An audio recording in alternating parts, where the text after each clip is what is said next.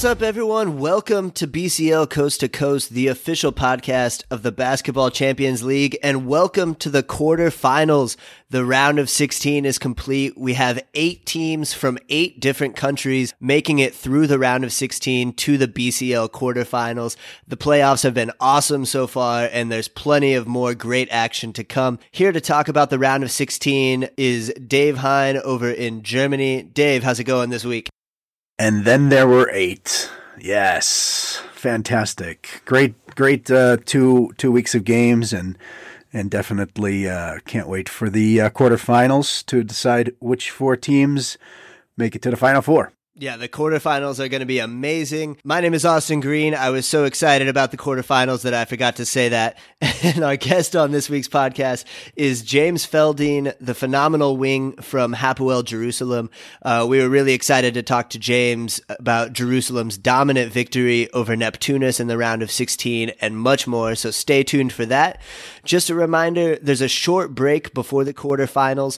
That round, it's another two leg aggregate playoff with the first leg on Wednesday, March 27th and the second leg on Wednesday, April 3rd. And then after that, we'll have our field for the Basketball Champions League Final Four, which will be held May 3rd through the 5th and will be hosted by one of the Final Four teams. Also, make sure you go check out the official website, championsleague.basketball, for all the highlights, stats, news, and analysis that you need to follow the BCL playoffs. Right now on the site, we have an article by Deacon Lloyd Smith about some of the great point guards in our league, and Igor Jerkovic's help side column about the eight teams qualifying from the eight different countries and just kind of what the BCL is all about. So make sure you go check those out. Also subscribe to livebasketball.tv to watch all of these games live or on demand and download the official Champions League app. All right, Dave, let's jump in with the MVP and the team of the round from the round of 16. Mid range. Now Rice pulls up on the break. Oh boy. Silky smooth. This is back to Rice. Good. Stepped into the three pointer. Starting off the team of the round from the round of 16, Paris Lee, the great point guard from Antwerp. He averaged 17.5 points, 4.5 assists, and 2.5 steals as he led uh, the young kids from Antwerp to an upset victory over the number one seed UCAM Murcia. Tashawn Thomas from Hapoel Jerusalem, he had 13.5 points, 7 rebounds, 65% shooting from the field as he helped them to a dominant win over Neptunas. Vladimir Dragicevic from Nizhny Novgorod, he averaged 15.5 points, 7.5 rebounds, and shot 60% from the field as Nizhny hung on in Venice uh, to beat Venezia and advance to the quarterfinals. Vince Hunter, Mr. Consistency from AEK Athens, he had 15.5 points, 9.5 rebounds, and shot an incredible 74% from the field as the defending champions took out their fellow Greek team, PAOK, and advanced to the quarterfinals. And the MVP from the round of 16 Tyrese Rice from Brose Bamberg. He finished with 26 points per game, 4.5 assists, 49% shooting from the field, and he absolutely lit up Banvit in the second leg on the road, dropping 32 points to lead Bamberg to a tough victory and through to the quarterfinals. Dave, I know you've been really excited about uh, all of these guys, but one in particular, why don't, why don't you give some more love to your man, Tashawn Thomas? You know, I've talked about him when we've had our underrated. I think almost every time I've picked him as an underrated guy. You know, on the team with all those stars and big names.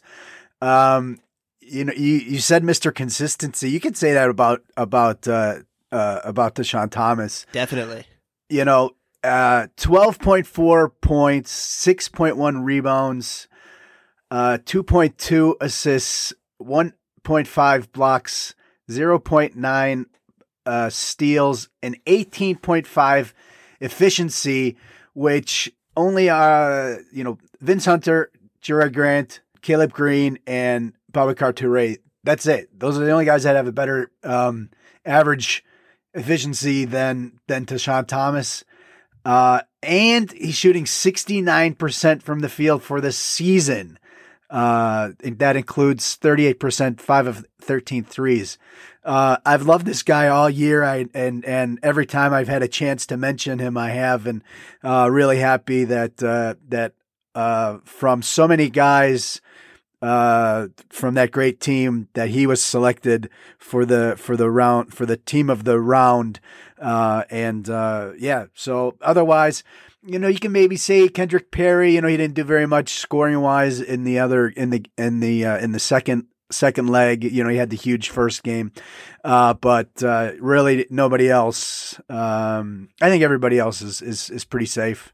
Yeah, for sure. I just wanted to give a shout out to honorable mention Jeremy Senglin, who had 18 points, seven rebounds, and three assists for Nanterre.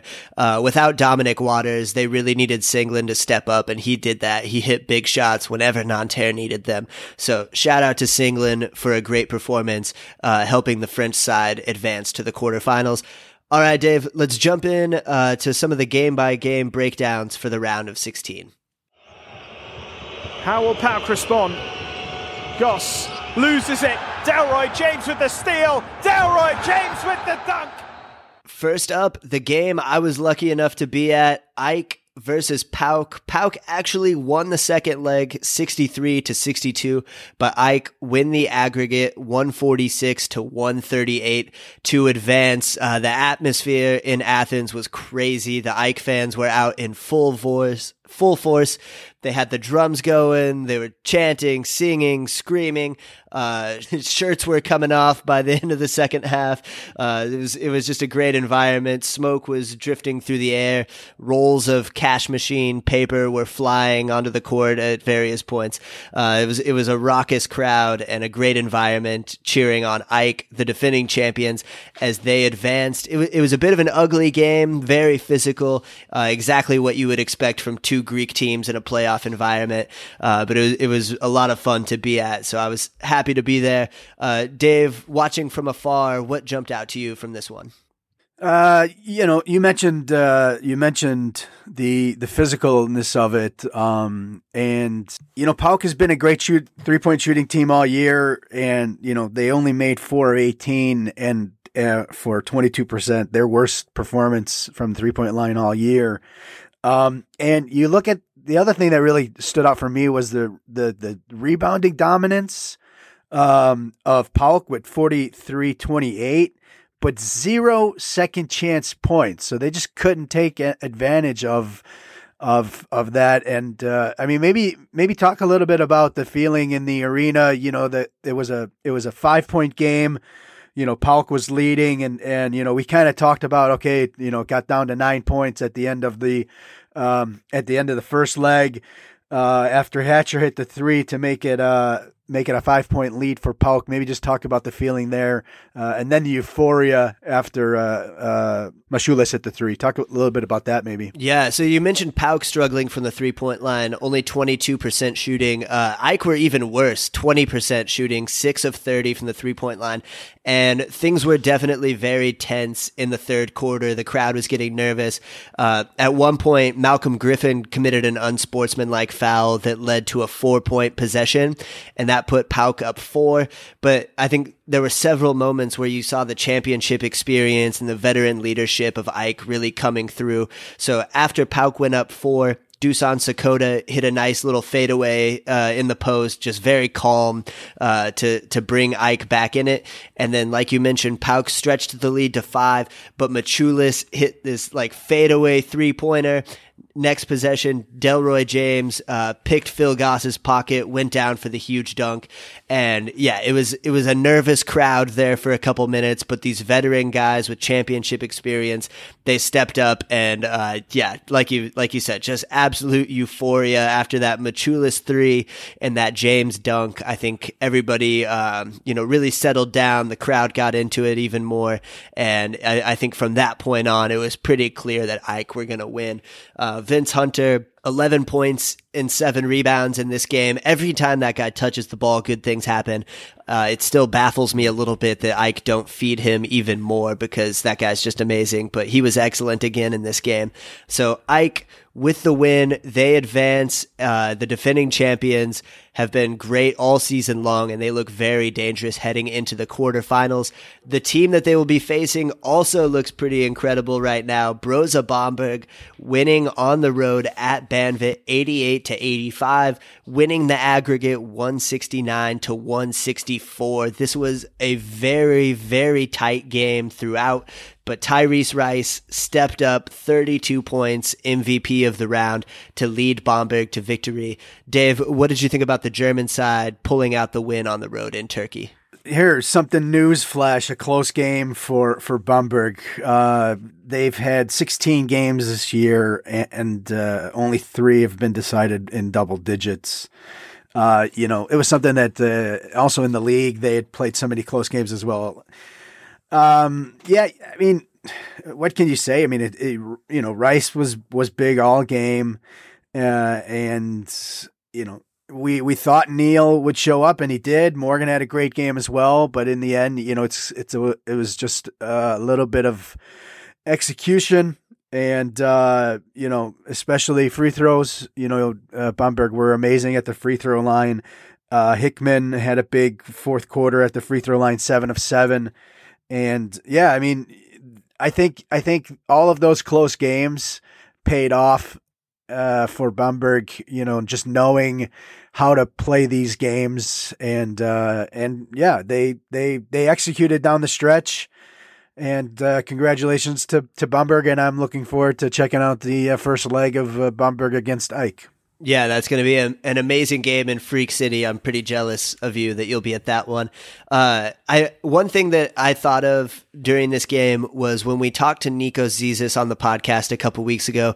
We asked him why he thought that Bamberg would advance to the quarterfinals, and he said that he trusted their players in clutch situations. They have, you know, he mentioned that Tyrese Rice is a top three clutch player that he's ever played with.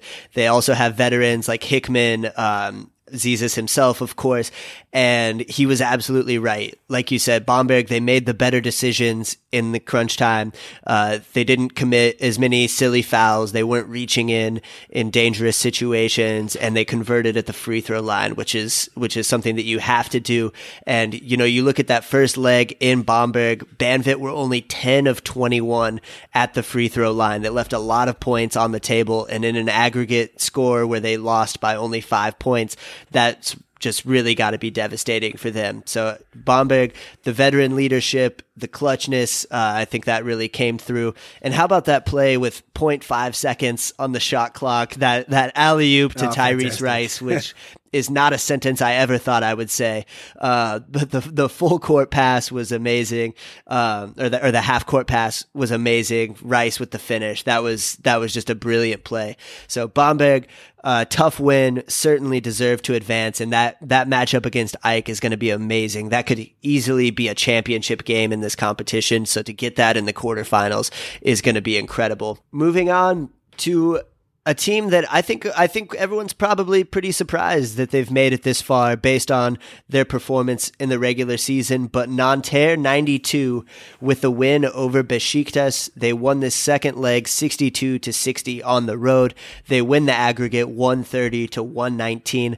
Like I said, Jeremy Senglin was very clutch for Nanterre uh, in a game where they were struggling offensively. He came up with some big plays. Uh, Dave, what, what did you think about the French side advancing? Past an injured Besiktas squad? Uh, you know, Senglin was was you know really fantastic. Uh, in the first first half, had 16 of his of his 18 points, and you know a team that we've talked all season about how great they've been. Um, you know, shooting the three pointers. Uh, they only made one of their first ten, and there was just really just their one section in the se- in the um, uh, in the third quarter where they had five of six. And uh, if you take away that stretch, they were three of 18. And, and, and, you know, they didn't, they weren't able to score. Um, you know, except that little push right there. Otherwise, they just kind of kept it close. Besiktas obviously missing Jason Rich, uh, you know, Robin Benzing as well. Um, you you look at Pressey, you know, scored uh, scored 19, uh, 17 points. Gibson 15 points. Uh, Pressey, he's only scored three times uh, in double figures all season. So you, you knew that somebody was going to have to step, and he he tried, and but to, to overcome an, a nine point deficit uh, from the first leg, there's just not enough production. With Rich, maybe you can do it, but um, but without Rich, you know, you didn't you just didn't have enough offense. Um, you know, even. Uh, you know, Gibson has been scoring of late. You know, five of those last six games were in double figures, but again, just without those, um, with just without enough scoring punch to make up uh, nine points is is just too much. And you know, Nanterre, you have to look and say, okay, they've given up 62 or fewer points in their last three games, the two Besiktas games and Holon, um, and they've won six of seven. So you know, this is a team uh, that's going into the the, the quarterfinals uh, against Bologna, and um, you know, it's it's it's a team that's peaking at the right time. So. Moving on, Bologna, they blew out Le Mans in the second leg. This was a tie, 74 to 74 in the first leg in France. Bologna, uh, though, with their new head coach Sasha Djordjevic, made a they made a bold move, changing coaches right before this game. But they played very well in his debut, beating Le Mans 81 to 58 in Italy. Dejan Kravic was excellent. Uh, he finished with 16 points on 8 of 11 shooting. Le Mans just really had no answer for him in the paint, especially early on. He, uh, he kind of set the tone early for Bologna. Kevin Punter revived himself after a, a very rare poor game in the first leg. He finished with 12 points and Le Mans just were not able to get any sort of offense going. Only 58 points in this game, their lowest total in the BCL. Uh, Dave, what what did you think about Bologna just really, you know, kind of putting their authority on this game?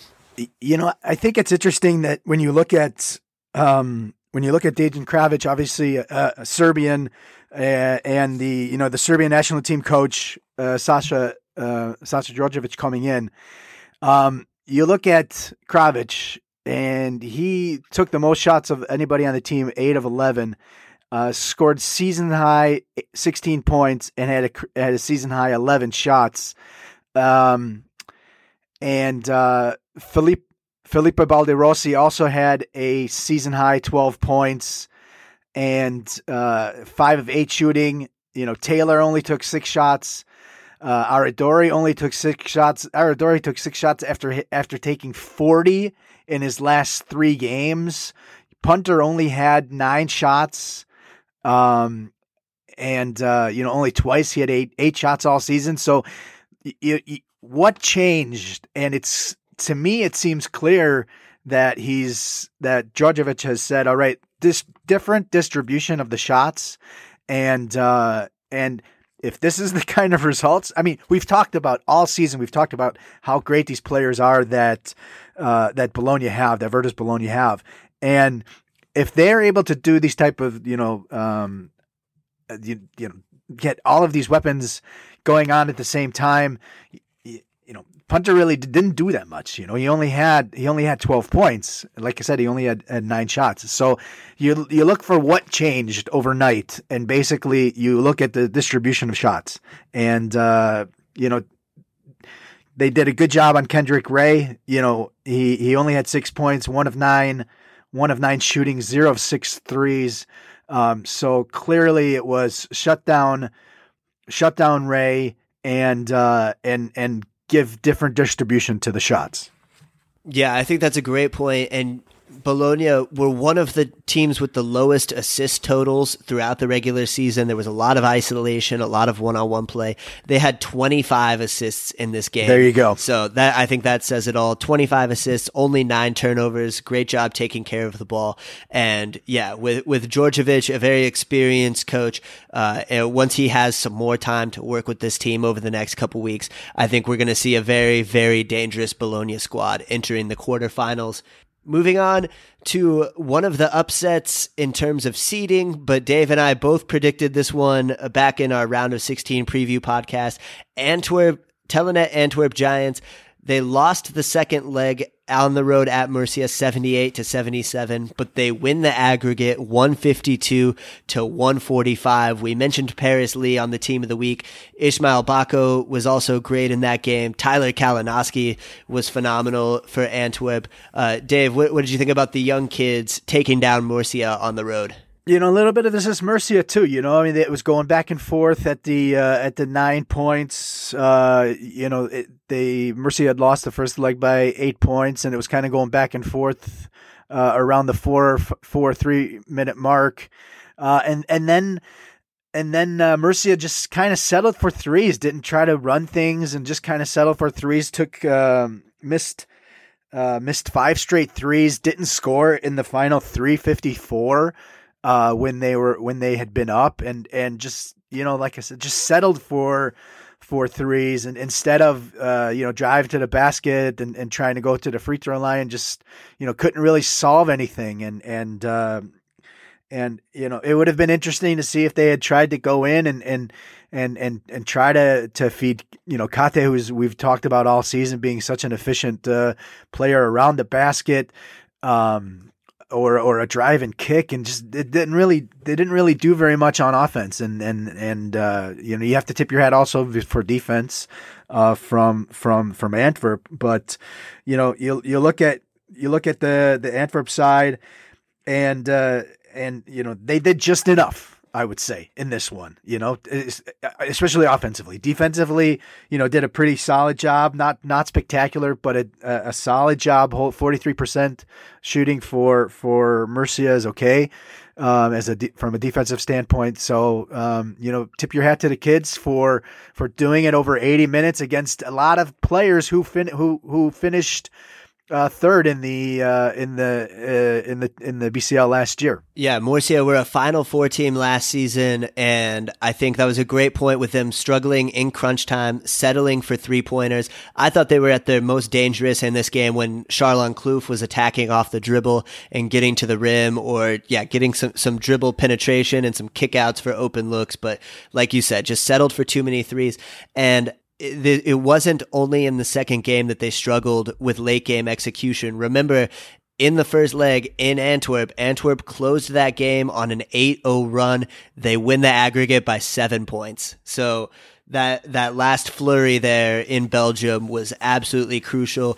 Uh, Paris Lee with the buzzer beating three. Jae'Sean Tate had some had some buckets late in that game in the first leg.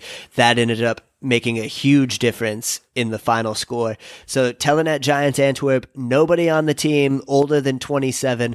The young kids advanced to the quarterfinals. This is by far the furthest that a Belgian team has ever gone in this competition. So shout out to the kids from Antwerp. And that is going to set up a phenomenal point guard matchup in the next round as Nizhny Novgorod advance and they will face Antwerp in the quarterfinals. Nizhny lost to Venezia 84 to 66 in the second leg, but they win the aggregate 161 to 156. Dave, uh, thank God for that 23 point win, right? Yeah, the, the first thing I wrote when I was doing my notes was just too big of a hole. um, you, you know, it was it was 18 points uh, with uh, with uh, three minutes left, and I think Bramos missed two threes in a row. Uh, no, with a minute left, eighteen points, and you thought, okay, well, you know, that's five points. You can, and then, but you know, once Bramos missed those two threes, you knew it was, uh, you know, you knew that they were they were they were into the quarterfinals. Just too big of a hole, you know, just played too bad. And anytime you know international competition, you know, if you're in a group stage and and and you have uh, like of a of a of a Euro basket or whatever, and you have a bad game where you lose by 16, 15 points, you, those those results kill you, and that's exactly what happened in this one. You know, Venezia. You know, we've talked about that they could score all these points, but making up twenty three against a team that really specializes in defense, you know, that's just pretty much impossible. And you know, they were close, but you know, again, like I said, too just too big of a hole. Yeah, shout out to Stefano Tonut from Venezia. He finished with 26 points. He did all he could offensively to to try to get Venezia back in this one. But yeah, 23 points, a massive margin, and against a, a good Nizhny team, I didn't really think it was ever possible uh, that they were going to come back from that. They did get close, like you said, but Nizhny, thanks to Vladimir Dragicevic, uh, really just you know he was he was great in this game. We mentioned he made the team of the round. He finished this game with 21 points, eight rebounds, 11 of 12 from the free throw line, and, and Nizhny really needed all of those. So great performance by him, and I'm excited to see them in the quarterfinals. Uh, Deacon in our group chat in Skype mentioned that either either Nizhny or Antwerp will make the final four, which is would be a big surprise based on where these teams were earlier in the season. There's always at least one surprise team that makes it, uh, and and this matchup looks like it's going to produce one of those teams. Moving on, Tenerife versus Promitheas. We had mentioned several times last week that no team has ever lost the first leg by 10 points or more and gone on to advance. But of course, Tenerife now the first team to do it after losing the first leg by 12 against Promitheas. They won the second leg by 22 on their home court, winning this game 79 to 57 and winning the aggregate 136 to 126. Dave, uh, I, I guess we, we shouldn't be too shocked that if any team was going to do it, it was Tenerife. Yeah, I guess so. I guess. Yeah, sure. Let's let's say that. It's no, it's true. Um, you look at this, and um, you know, last week I, I mentioned that you know S- um, Sebastian Saiz uh, a goose egg in two minutes and four seconds, and then he comes back and has 13 points, uh, six rebounds, three steals, and a block. Uh, Brussino had a goose egg in nine and a half minutes in the first leg, and then he comes back with 12 points, three assists, two steals. Um, I don't know.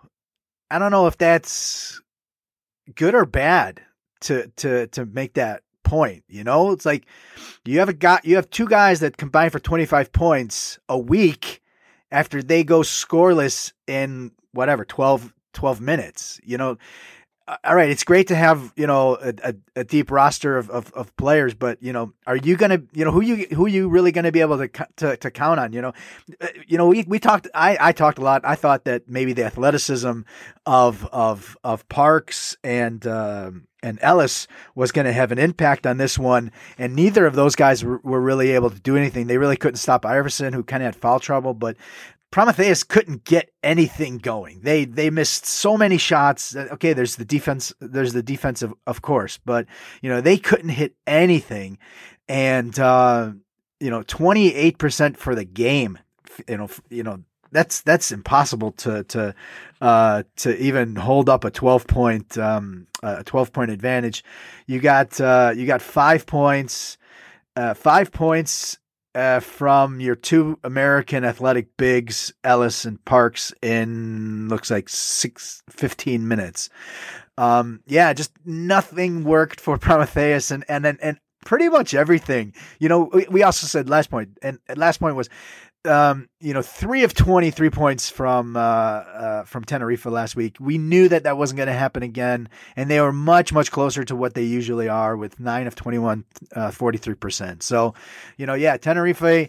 You know, I still have one more chance for them not to make the final four, and that's Hapoel Jerusalem. So my my bold prediction still has a solid chance of coming true. Yeah, it, that'll be a really great matchup. We'll, we'll, talk about the Jerusalem side there in a second. Uh, just a, a, quick shout out to Ryan Brown, who missed the first leg of this series, came out in the second leg, had 20 points, six rebounds. Uh, he was one of the few guys for Promitheas who was able to get it going offensively. But you mentioned their struggles uh, from the three point line, only four of 19. That's 21%. From the field in general, they only shot 28%. So a, a really rough offensive performance from Promitheas on the the road. I don't know if it was maybe the pressure of the situation or the Tenerife crowd or Tenerife's defense, probably a combination of all of those things. But uh, yeah, you have to feel for Promitheas a little bit after after looking so promising in the first leg. Upstart club really out uh, looking to to make a name for themselves, uh, but just Tenerife too powerful in this one. Well, I think also just one last point. You know, this was a tw- this was a 13 point game uh, for Tenerife already um, after 10 minutes, and so you had a team that was rolling. They scored 27 points in the first quarter already, and this you know this team can score, and you already got guys going.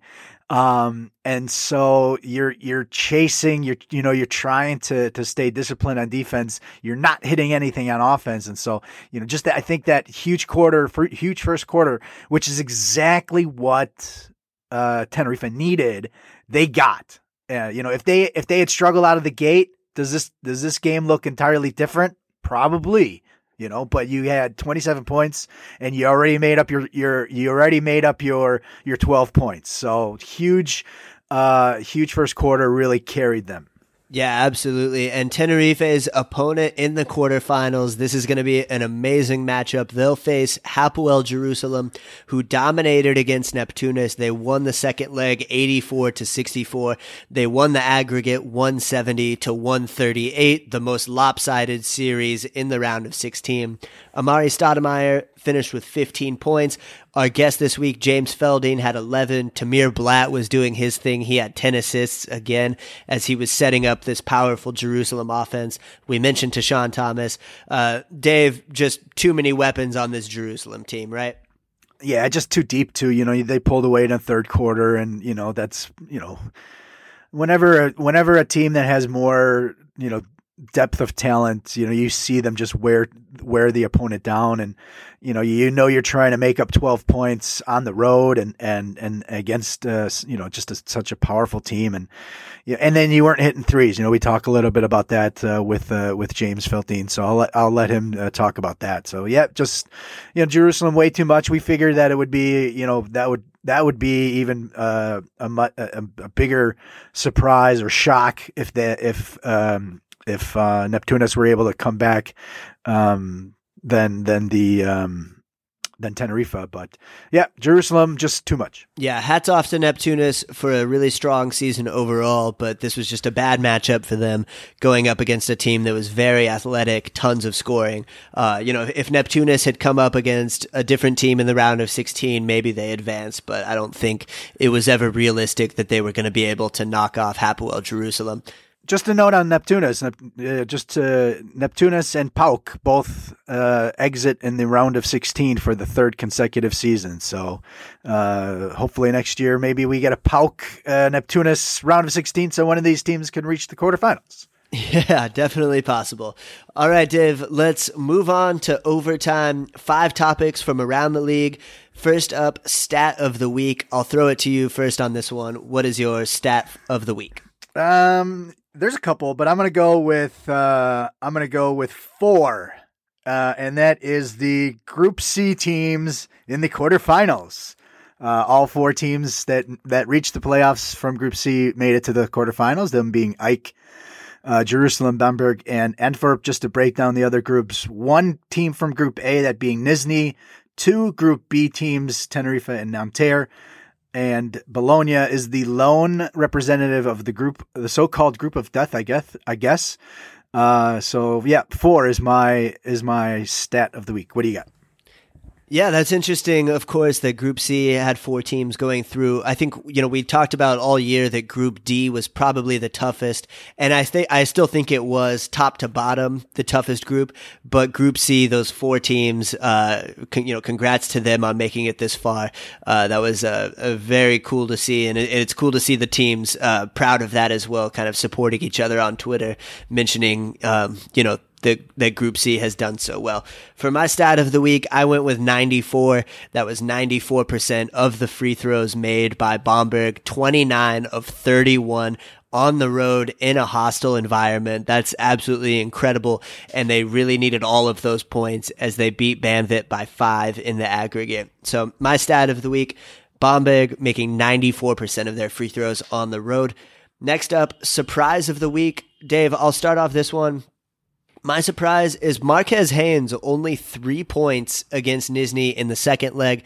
He only had six points in the first leg. And when we were talking about Nizhny versus Venezia, uh, the first thing that really jumped out was this great point guard battle between Kendrick Perry, Marquez Haynes, but really only one of those guys showed up. Kendrick Perry dropped 34 in the first leg to really set the tone for Nizhny, get them that blowout win, uh, and put them in a great position to advance. Haynes didn't respond, only nine points total. I thought that was really surprising, and I, I expected more from him and more from this Venezia team in general. What's your surprise of the week? Uh, mine's kind of easy, I guess. I just was surprised that Tenerife, you know, looked so dominant. Um, or, or better, I guess, better said, would we're we're allowed to look so dominant. You know, we we know that they can look dominant and stuff like that. But I thought that that that um, that Promitheas would would be able to do a little bit more. Um, you know, 12 points is a lot of points to come back from, and and to to pick up a 22 point victory like that. Uh, I that that did surprise me. It, it's if anybody could have done it, you know, Tenerife maybe should have, you know, could have been one of the teams to do it. But for me, that it was a surprise that they ended up doing it. All right, next topic: overreaction Friday. Dave, I'll throw it to you first on this one. What's your overreaction? Uh, you know, um, I hate one of my biggest pet peeves is when anybody blames the refs for things. Um, and you know, you saw so much blame of the refs coming from Banvit, coming from Turkey. Um, listen, you know, don't don't go 10 of 21 from the free throw line in the first leg. You know, don't make only 7 of 28 three-pointers, uh, 25% in the second leg. You know, uh, overreaction never, in my opinion, never blame the refs. Don't turn the ball over 12, turn it over nine times. You know, don't make, don't make, um, you know, don't make 69% of your free throws. Make, you know, 78%, you know, and those points, that's where you get your points. Referee decisions, you know, in the first quarter, maybe those decisions went in favor of Banvit, you know, and, and, but nobody remembers that. So that's my over, overreaction. All right, next topic. The team that made the quarterfinals that has changed the most since the beginning of the season. I'll start off this one. I'm going to go with Nanterre, who really struggled to start the season. They lost the first game to Opava, and then they lost the second game to Tenerife by 17 points. Uh, they, they started out the year one and three with another loss to PAOK coming in October as well. But Nanterre really been rolling since then. Their offense has been excellent. Uh, you know, not not so much in the round of 16 with with Dominic Waters out, but to close the regular season, their offense was great. Uh, even with Waters out, they were able to get past Besiktas with Jeremy Senglin stepping up, Julian Gamble, some of these other guys having really strong performances. So I'm going to go with Nanterre as the team that has changed the most. Uh, Dave, what do you have? This?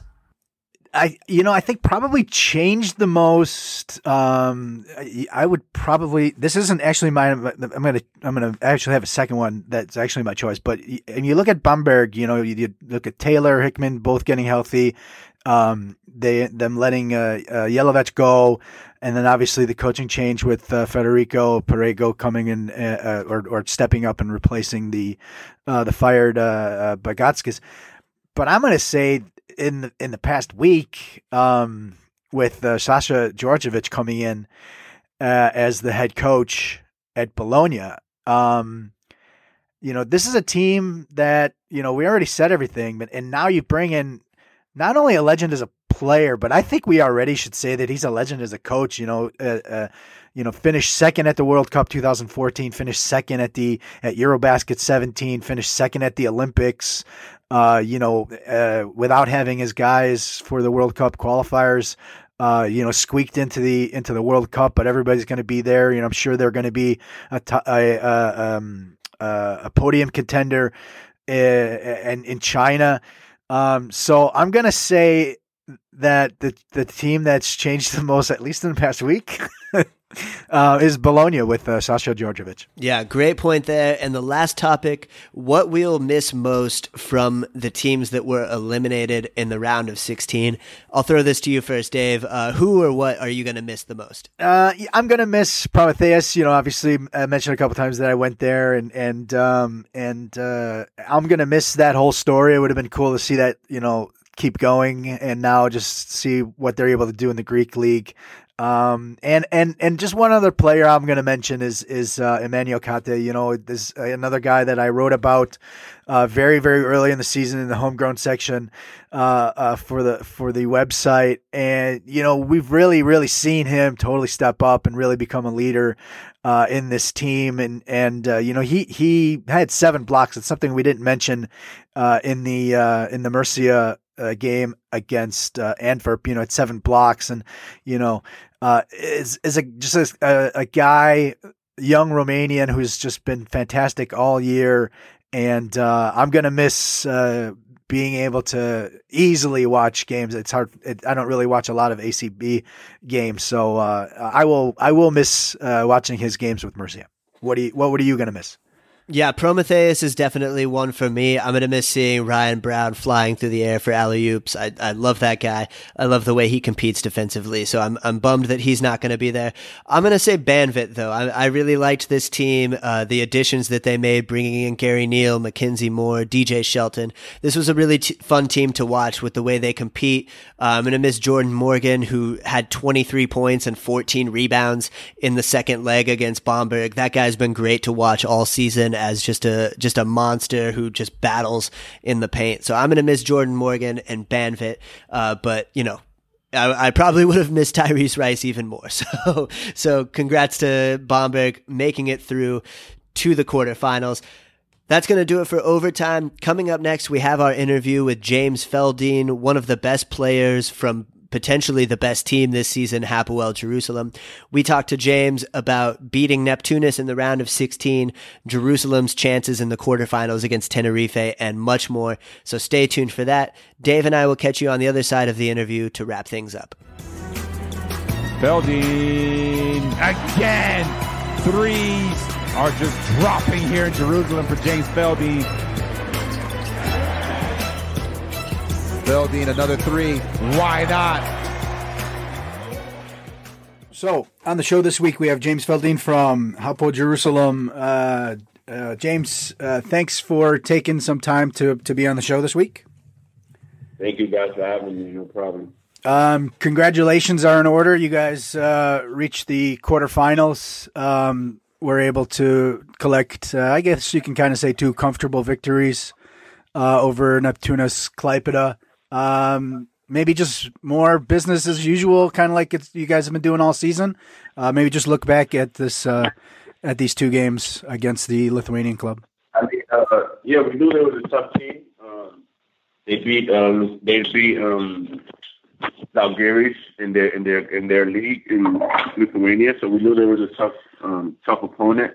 So we had to bring our A game, um, especially starting off there in their place um, was kind of like know, we, we haven't really done that. Um, we played a good team on the road since we played AEK and Bamberg and stuff like that. So, um, started off with the first game. We we wanted to make a a push.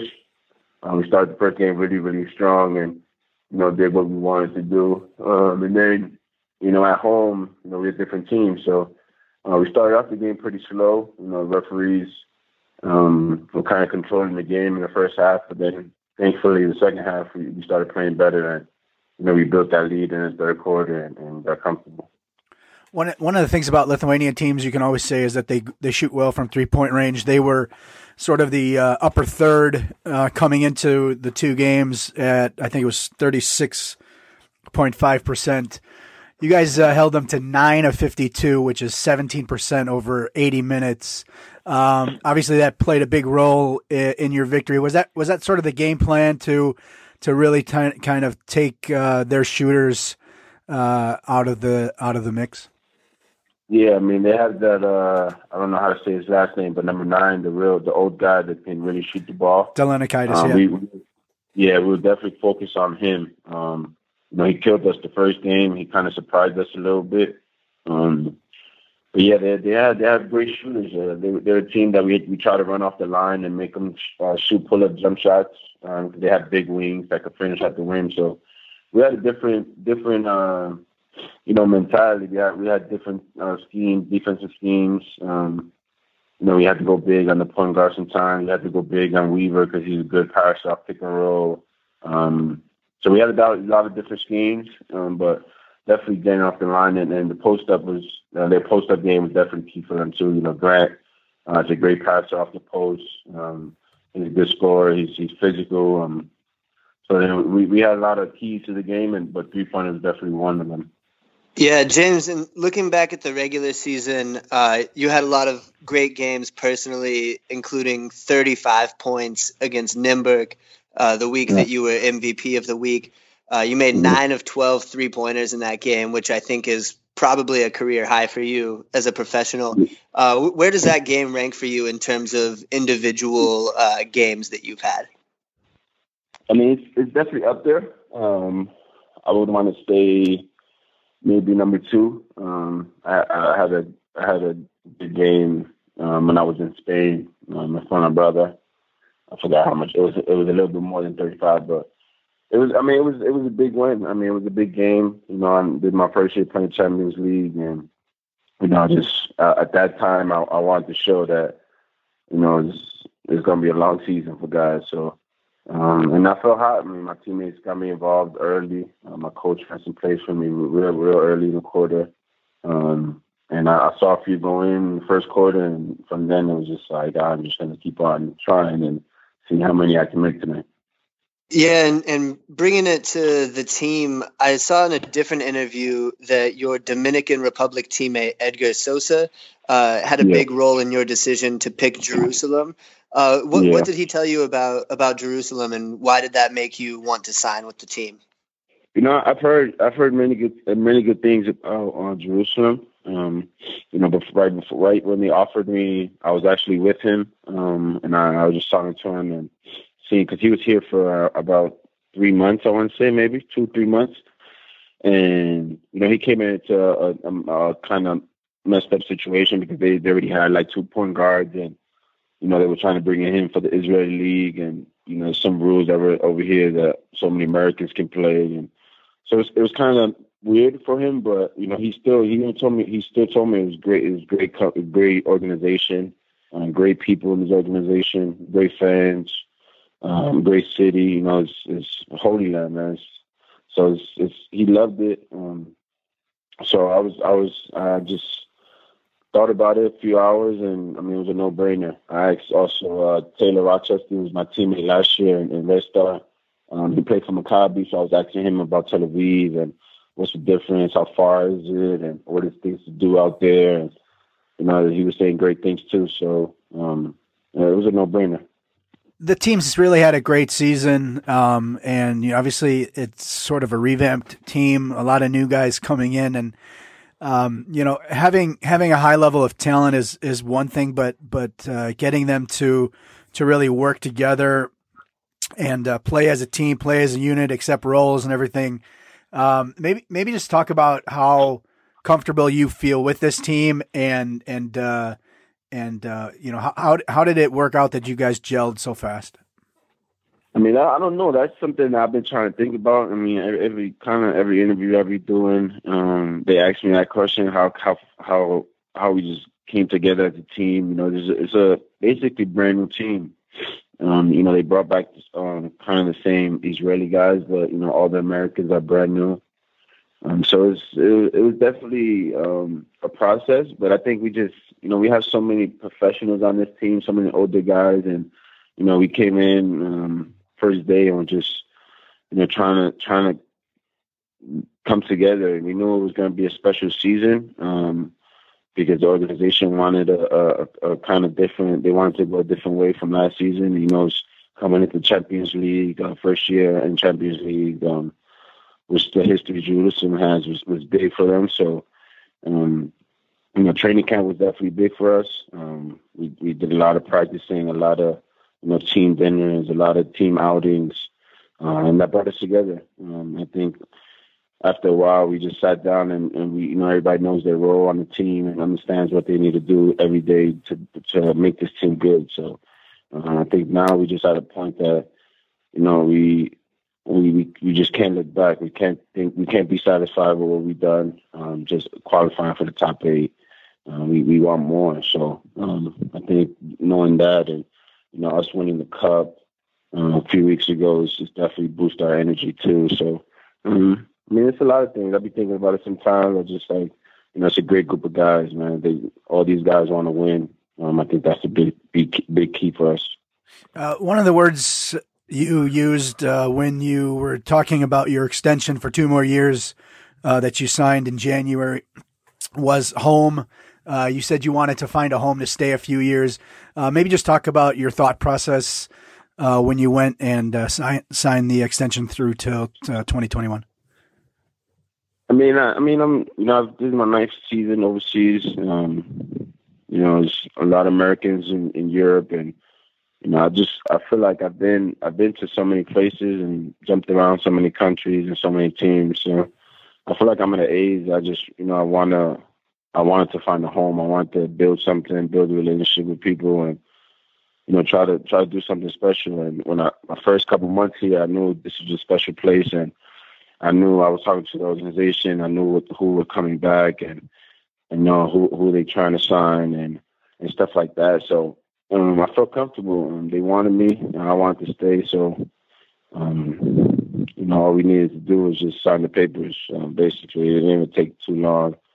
Um, but yeah, like I said, I want to, I want to, I want to go home in the summer and know, like, okay, now I know where I'm going. I'll be here for the next two years, hopefully longer. Um, you know, just try to build something special, try to win some championships for this organization, for the fans, and you know, for my career. Yeah, you, you mentioned a minute ago that you guys just have like a lot of professionals on this team, a lot of veterans. Uh, one of those guys is, is Amar'e Stoudemire, who obviously you know was a superstar in the NBA. Now seems like he's really embracing the European experience. Uh, what, what's it been like playing with Amar'e this season? He's great, man. Uh, he's amazing. He's he's humble. Uh, he doesn't use that. You know, I was a superstar in the NBA card. Never, I haven't heard that ever. Um, you know, he's he's a guy that works really, really hard. Um, he does a lot of extra stuff, tries to stay in shape because you know he only plays once a week um, in Champions League. So um, he's, he's just a professional. Just that's, that's him. Um, he loves he loves to win. You know, he loves to get on guys, trying to make each other better every day in practice. He brings it every day. Um, he stays on top of us, um, knowing what we need to do on the court and film.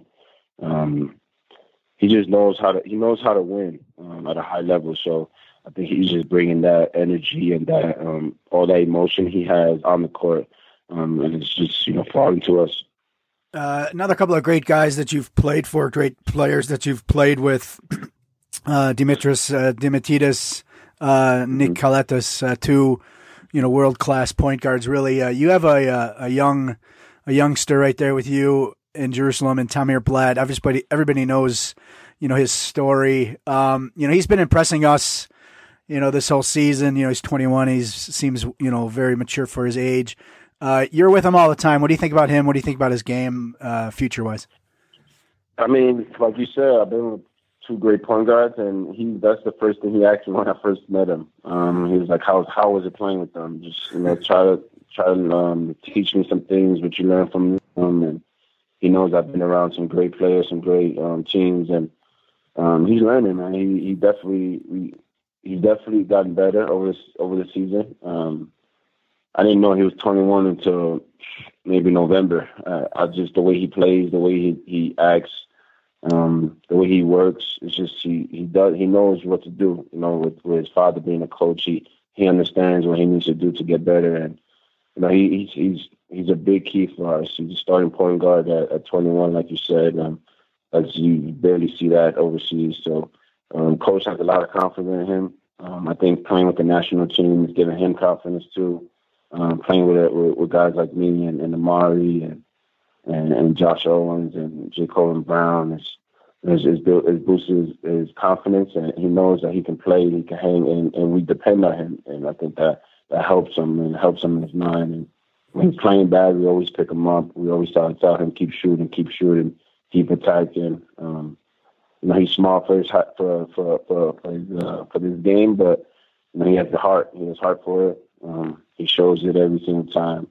Um, but yeah, I, I like where he's going. Uh, he has a bright, bright future. Um, hopefully, nobody steals us steals him from us this summer, and I get another year with him next season. Yeah, l- looking at your career, um, I think one of the the themes that you can kind of see is a little bit of like I, I guess kind of like starting from the bottom, kind of, and, and, working your way up. You know, you went to uh, Quinnipiac, small, mm-hmm. uh, pretty small college, and then yeah. uh, ended up winning Most Improved Player in that conference one year, and then ended up being first team All Conference. And then looking at your professional career, you know, starting in the second division in Spain for a couple of years, and then working your way up to to some of the biggest clubs in Europe. Um, yeah. You know, w- with that in mind, what what do you think that kind of says about you know your personality and your work ethic? I don't know. It's just you know I always had the chip on my shoulder, like people say. Um, is you know I just sometimes I think about it. Sometimes I just say like you know it's part of the process. You know, I started from the bottom, like you said, from a small school, and you know I my whole life is just I've been doubted and you know like always second man up or I'm never you know I was never in the spotlight. So I mean it, was easy for me to just uh, try to move on up. And I knew um, it was going to take a lot of work and you know a lot of luck because um, you know I played I played as soon as I got overseas I started playing well. And you know that helped me big time and starting off in you know one of the one of the toughest leagues in second division ten years ago was you know it was it was kind of tough that that uh, at that time.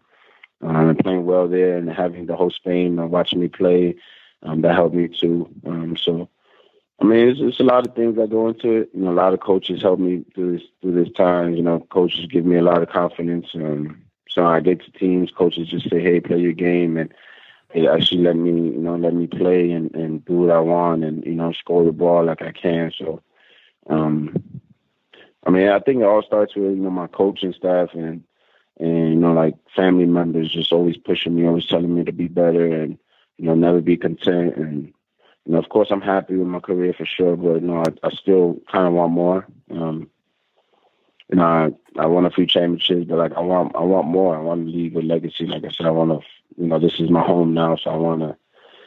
Um, I want to leave something when I'm done playing on this game when I retire. So um, hopefully it continues, man. But I'm definitely blessed for sure. Um, but it's, it's been it's been a long road. It's been a long couple of years for me.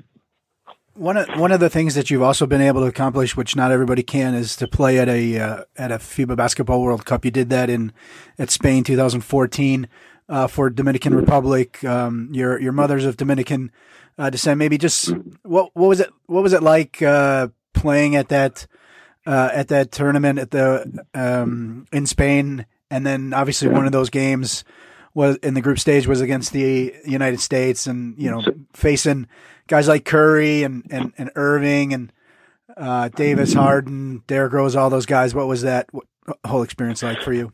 It was amazing, man. You know, I, uh, to represent my, my mother's country, my mother's heritage for I want to say five years. I did it. Um, it was amazing. You know, I, I had a part in bringing them to the World Games or some before. Um, you know, I was a special group of guys too. We had some good players like Francisco Garcia, you know, Karl-Anthony Towns when he was going into Kentucky. You know, he was a youngster. He's still young, but younger.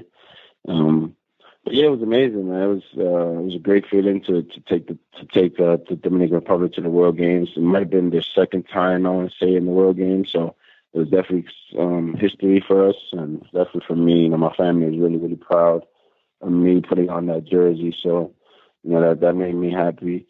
Um, and then playing versus USA, we actually played them in New York, my hometown, um, before Spain, and my whole family and friends got to be able to see see the game and come to the Garden and watch it. Um, it was spectacular, man. It was it was an amazing feeling. That was my first time playing at the Garden, even from being from New York. So um, it was a special summer. That summer was definitely special. And then, you know, um, being like playing on the same court as Steph and, and Kyrie and James and Anthony Davis and Cousins and I could go keep on going, but um, it was definitely surreal. My first time I like trying to shake the hand, I was like, man, I feel like in the NBA I'm shaking everybody's hands, but um, it was good. Uh, I played well. Um, it was it was it was a nice feeling to play well versus them. Um, it definitely gave me uh, confidence going into the season coming up. Um, but yeah, hopefully, hopefully I can go back and represent the country again this summer in the World Games in China. Um, but you know, something I got to think about because it was definitely uh, it was definitely a special feeling putting on um, a national team jersey and knowing that you have a whole country you know, supporting you was is is uh, Dominicans have have qualified for the uh, for the World Cup yeah. th- this this summer? Yeah. Um, is is uh, China 2019 an option for you? Is that something you haven't played? You didn't play in in the in the qualifiers at all, but is uh, is some is the World Cup something that you're shooting for then uh, this summer? Yeah, I mean, it was tough for me to go to the qualifiers because you know living in Israel, I would have to fly to Dominican Republic and you know, it's kind of it's kind of hectic, and we were like right in the middle of um, this last window. Um, it was right before the the Israeli Cup, and um, Jerusalem really wanted to win the cup, and they they were afraid of like me being tired or me getting hurt or or something like this. So um, I just decided not to go. It was it was more respect. It was for it was more out of respect for them and the club, and and and you know they they wanted me to be here, be healthy, and um, but I wanted to go. Um, it was it was it was hard for me not to go. Um, I would watch the games here, um, but yeah, I've been in contact with the with the federation. Um, I'm trying to figure out. Um, I think my team will let me go. Um, it's just that I don't know if if you know the, the Dominican Republic wants to go with their with their guys that made that took them to the World Games, which I respect because they did the hard work. They won the games. They they they sweated and um, and fought for this for this qualification. So I wouldn't be mad if they want to take their guys um, that that played in this window. Um, but yeah, we'll, we'll figure out soon. Um, after the season, I'll, I'll, sit down and, and call them and, and figure it out. Cool. Yeah, and, and so you mentioned in the last World Cup playing against some of those great NBA players, and I saw that uh, a, a, different time. I think a few years before that, when you went up against another top NBA guard right now in Kemba Walker, who's also from the Bronx, uh, like you. I think I think you had like 50 points or something crazy mm-hmm. um, in in kind of like a summer league game against him. Uh, what did, did you know Kemba like growing up? I, I've seen you kind of like uh, uh, you know, retweeting some stuff about him in the past. Like, did, did you know him growing up, and yeah, what was it like uh, play, playing in that game? No, that's actually like one of my best friends. Um, we grew we grew up together. Um, he went to school with with another with, with Edgar Sosa, uh, which is like my brother. So they were always hanging out, and you know, I went to a different school, but we we always met up and watched games. I went to their games. They came to my games in high school. Um, but yeah, before that game, we, we knew each other for a while. So uh, it was it was just you know we wanted to play against each other. Um, he called me and said, "Hey, I'm I'm I'm home from Charlotte. Um, I'm playing this game. You want you want to play?" I was like, "I'm gonna play the other team, um, just to make the crowd you know have have little excitement." Because um, he had he brought Brandon Jennings with him and um, other other big names. So um, yeah, but yeah, that's that's like my best friend. I talk to him every day almost.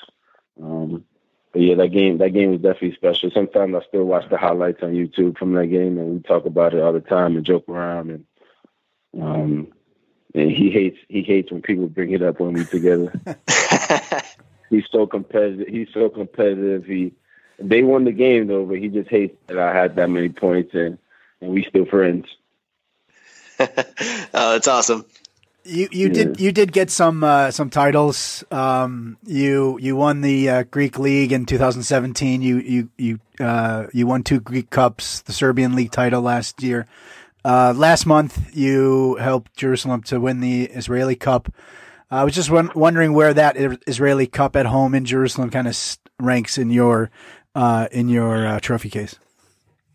Um, is that I want I want to say it's maybe number two. You know, championships are always definitely um, a little a little tougher than cups um, because that's that's in the season. You know, bodies are aching. It's long season, so uh, my both championships definitely rank up there in the top.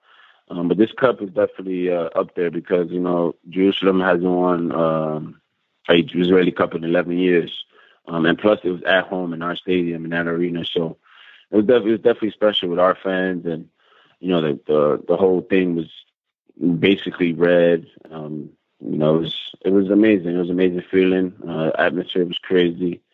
Um, the fans brought the energy for us and helped us win. So it was definitely special. And then seeing the um, seeing the organization, you know how how they um, how they were so excited and so happy. You know that that's that definitely means something to me. Um, seeing the owner, seeing the GM, you know, the media people, everybody like really, really excited, like celebrating with us. Uh, was definitely special. You know, I, I saw I saw it in their faces. Um, they really wanted this cup, so um, it was definitely special to bring it for them to to win the championship for them.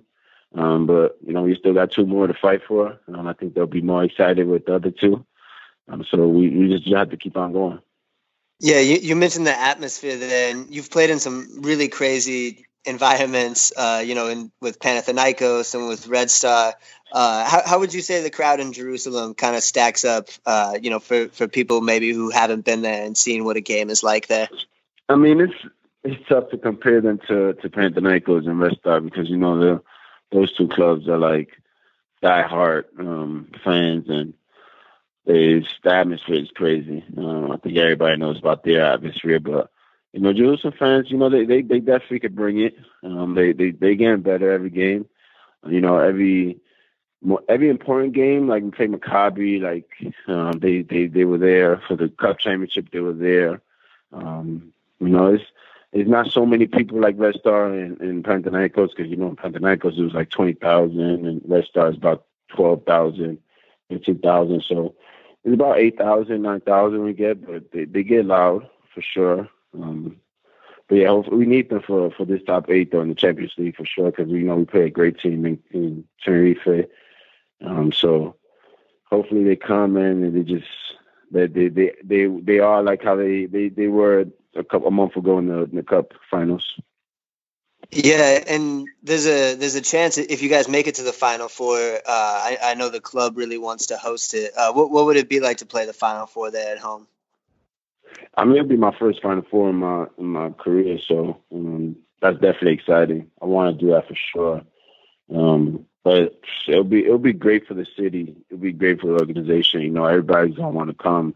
I watched. I actually watched the Final Four last year, the Champions League, um, when AEK won it, and that atmosphere was oh, it was unbelievable. Um, hopefully, we could we could get to the Final Four, and, and all the fans of the Champions League could come here and, and you know celebrate it, and you know see the city of Jerusalem, and you know take in all the history that's that's here. And I know the fans are gonna be there. I know that for a fact if if we make it. So um, that's one of our goals, and we just you know we have to we have to fight for it. We just got to win these next two games. Yeah, and you, you, mentioned AEK. Obviously, they're the reigning champions. Uh, one of your teammates at Panathinaikos was uh, was Vince Hunter, who kind of joined the team mid-season, and now uh, you know he's having an amazing year for AEK. Uh, you, you, guys faced them twice during the regular season, both teams winning once. Uh, how, how much would you like to get another crack at him and AEK? Uh, you know, going up potentially in the final four. Man, I talk to Vince Hunter every every every probably every win or every once a week. Every time they play in Champions League, I kind of text him on Instagram, and, and you know we we got this friendly rivalry. You know, he's a good guy. He came in as a rookie with Panathinaikos mid-season, like you said. Um, you know, I, I helped him out a lot. Um, he's gotten better, man, over the years. I love I love the way he plays. I love the energy he brings. Um, they say he's a short five man, but he's super athletic, um, as everybody knows in Europe now. So I'm just happy for him. I'm happy that he's playing well. That hopefully he wins the MVP of the season because he's definitely he's definitely up there. Um, but like yeah, like like you said, I do want I do want another crack at him. Um, you know, we beat them the first game of the season, and then they came in our home and you know beat us badly. I want to say um, so. Um, I definitely want to see him again. Like you said, they're the reigning champs. So, I mean, to be a champ, you got to beat a champ. So, um, hopefully, we get the chance again and, and see him again. Um, I know it's gonna be it's gonna be a, um, a tough game, um, but we can't. I can't look forward. You know, we have to we have to look now and and to you know Tenerife has, been having a great season um, in both leagues, in Champions League and in Spanish League. So, we can't look past them. Um, and yesterday they dominated um, So uh, I think they, they were showing they were they were showing basketball Champions League that that they're here to play, and um, they shouldn't only people should only talk about Jerusalem and AEK. They, they, we got to talk about them. Well, you brought them up. Um, you mentioned, you know, um, that they came back from a 12 point deficit, the uh, first time ever that, uh, um, that the, that the team came, that a team has come back from a 12 point, that double digit deficit to to win. Mm-hmm. Um, mm-hmm. You know, and Promitheas has been playing pretty good basketball all season, and uh, uh, Dominic Hunt, uh, Dominic uh, Waters a couple weeks ago said that uh, you know that they're probably the best team, or one of the favorites, definitely. Um, maybe what do you expect? You know, first, uh, you know, two games.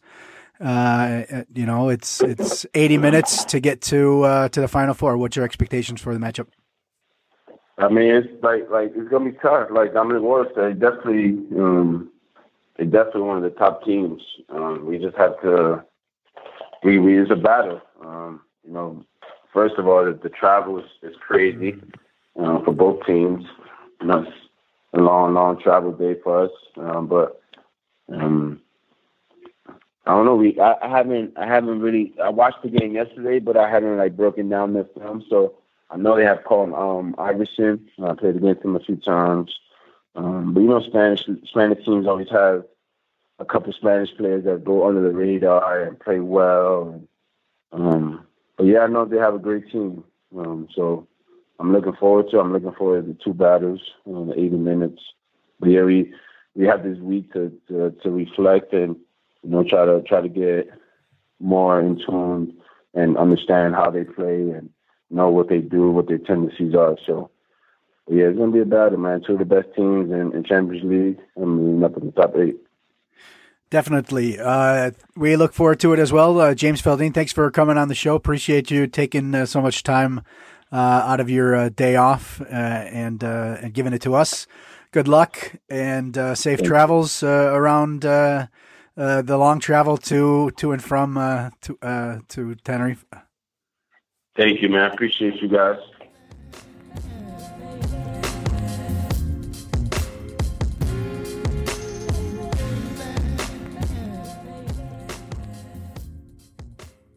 All right. Thanks again to James Feldeine for joining us on this week's podcast. Uh, Dave, there was a lot of great stuff there. What what jumped out to you from what James had to say?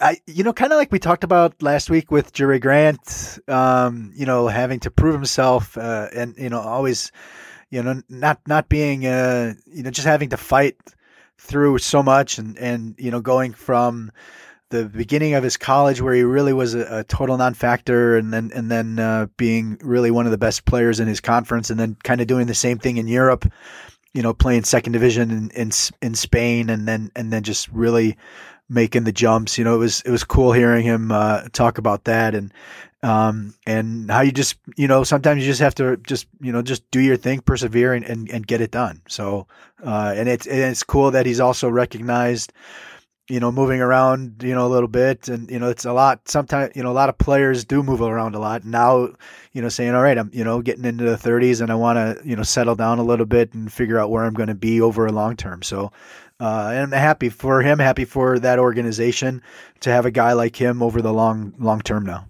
Yeah, I thought that was really cool that he said he wants to, you know, stay in Jerusalem, build a legacy there, help that organization win even more mm-hmm. titles. And that that team, that organization is set up incredibly well. I, I wouldn't be surprised at all if they win the BCL. I wouldn't be surprised if they win the Israeli League and knock off Maccabi Tel Aviv for that title. Just so much talent on this team, so many professional guys like he mentioned who just show up, do their job, work well together, accept their roles. I have loved watching this Jerusalem team all season long, and I can't wait for that quarterfinal matchup against Tenerife. Uh, Dave, any final thoughts before we wrap this up? Don't forget, uh, Saturday is the draw for the FIBA Basketball World Cup 2019, so we will know the full road for China 2019. Um, and I guess that's going to have to have to hold us over uh, until the until the quarterfinal games. Yeah, that's a great point. Make sure you check out the draw for the FIBA Basketball World Cup. That's going to do it for this week's episode. We will have a podcast, even though there's there's no games next week, but we'll have a quarterfinal preview podcast next week, going over all of these matchups in depth. We'll bring on a couple special guests to help us do that. So stay tuned for that next week. And make sure you check out championsleague.basketball, the official website. There's going to be content going up on the site throughout the next couple weeks to get you ready for the quarterfinals. Make sure you subscribe to livebasketball.tv if you haven't done that yet. Check out the official Champions League YouTube page for some of the highlights and you can watch some of these games in full uh, over the next couple weeks to get ready for the quarterfinals as well. And download the official champions league app. It's completely free and has everything you need to get you ready for the playoffs. So Thanks again to our guest, James Feldeine from Hapoel Jerusalem. For Dave Hein over in Germany, my name is Austin Green, and this has been BCL Coast to Coast.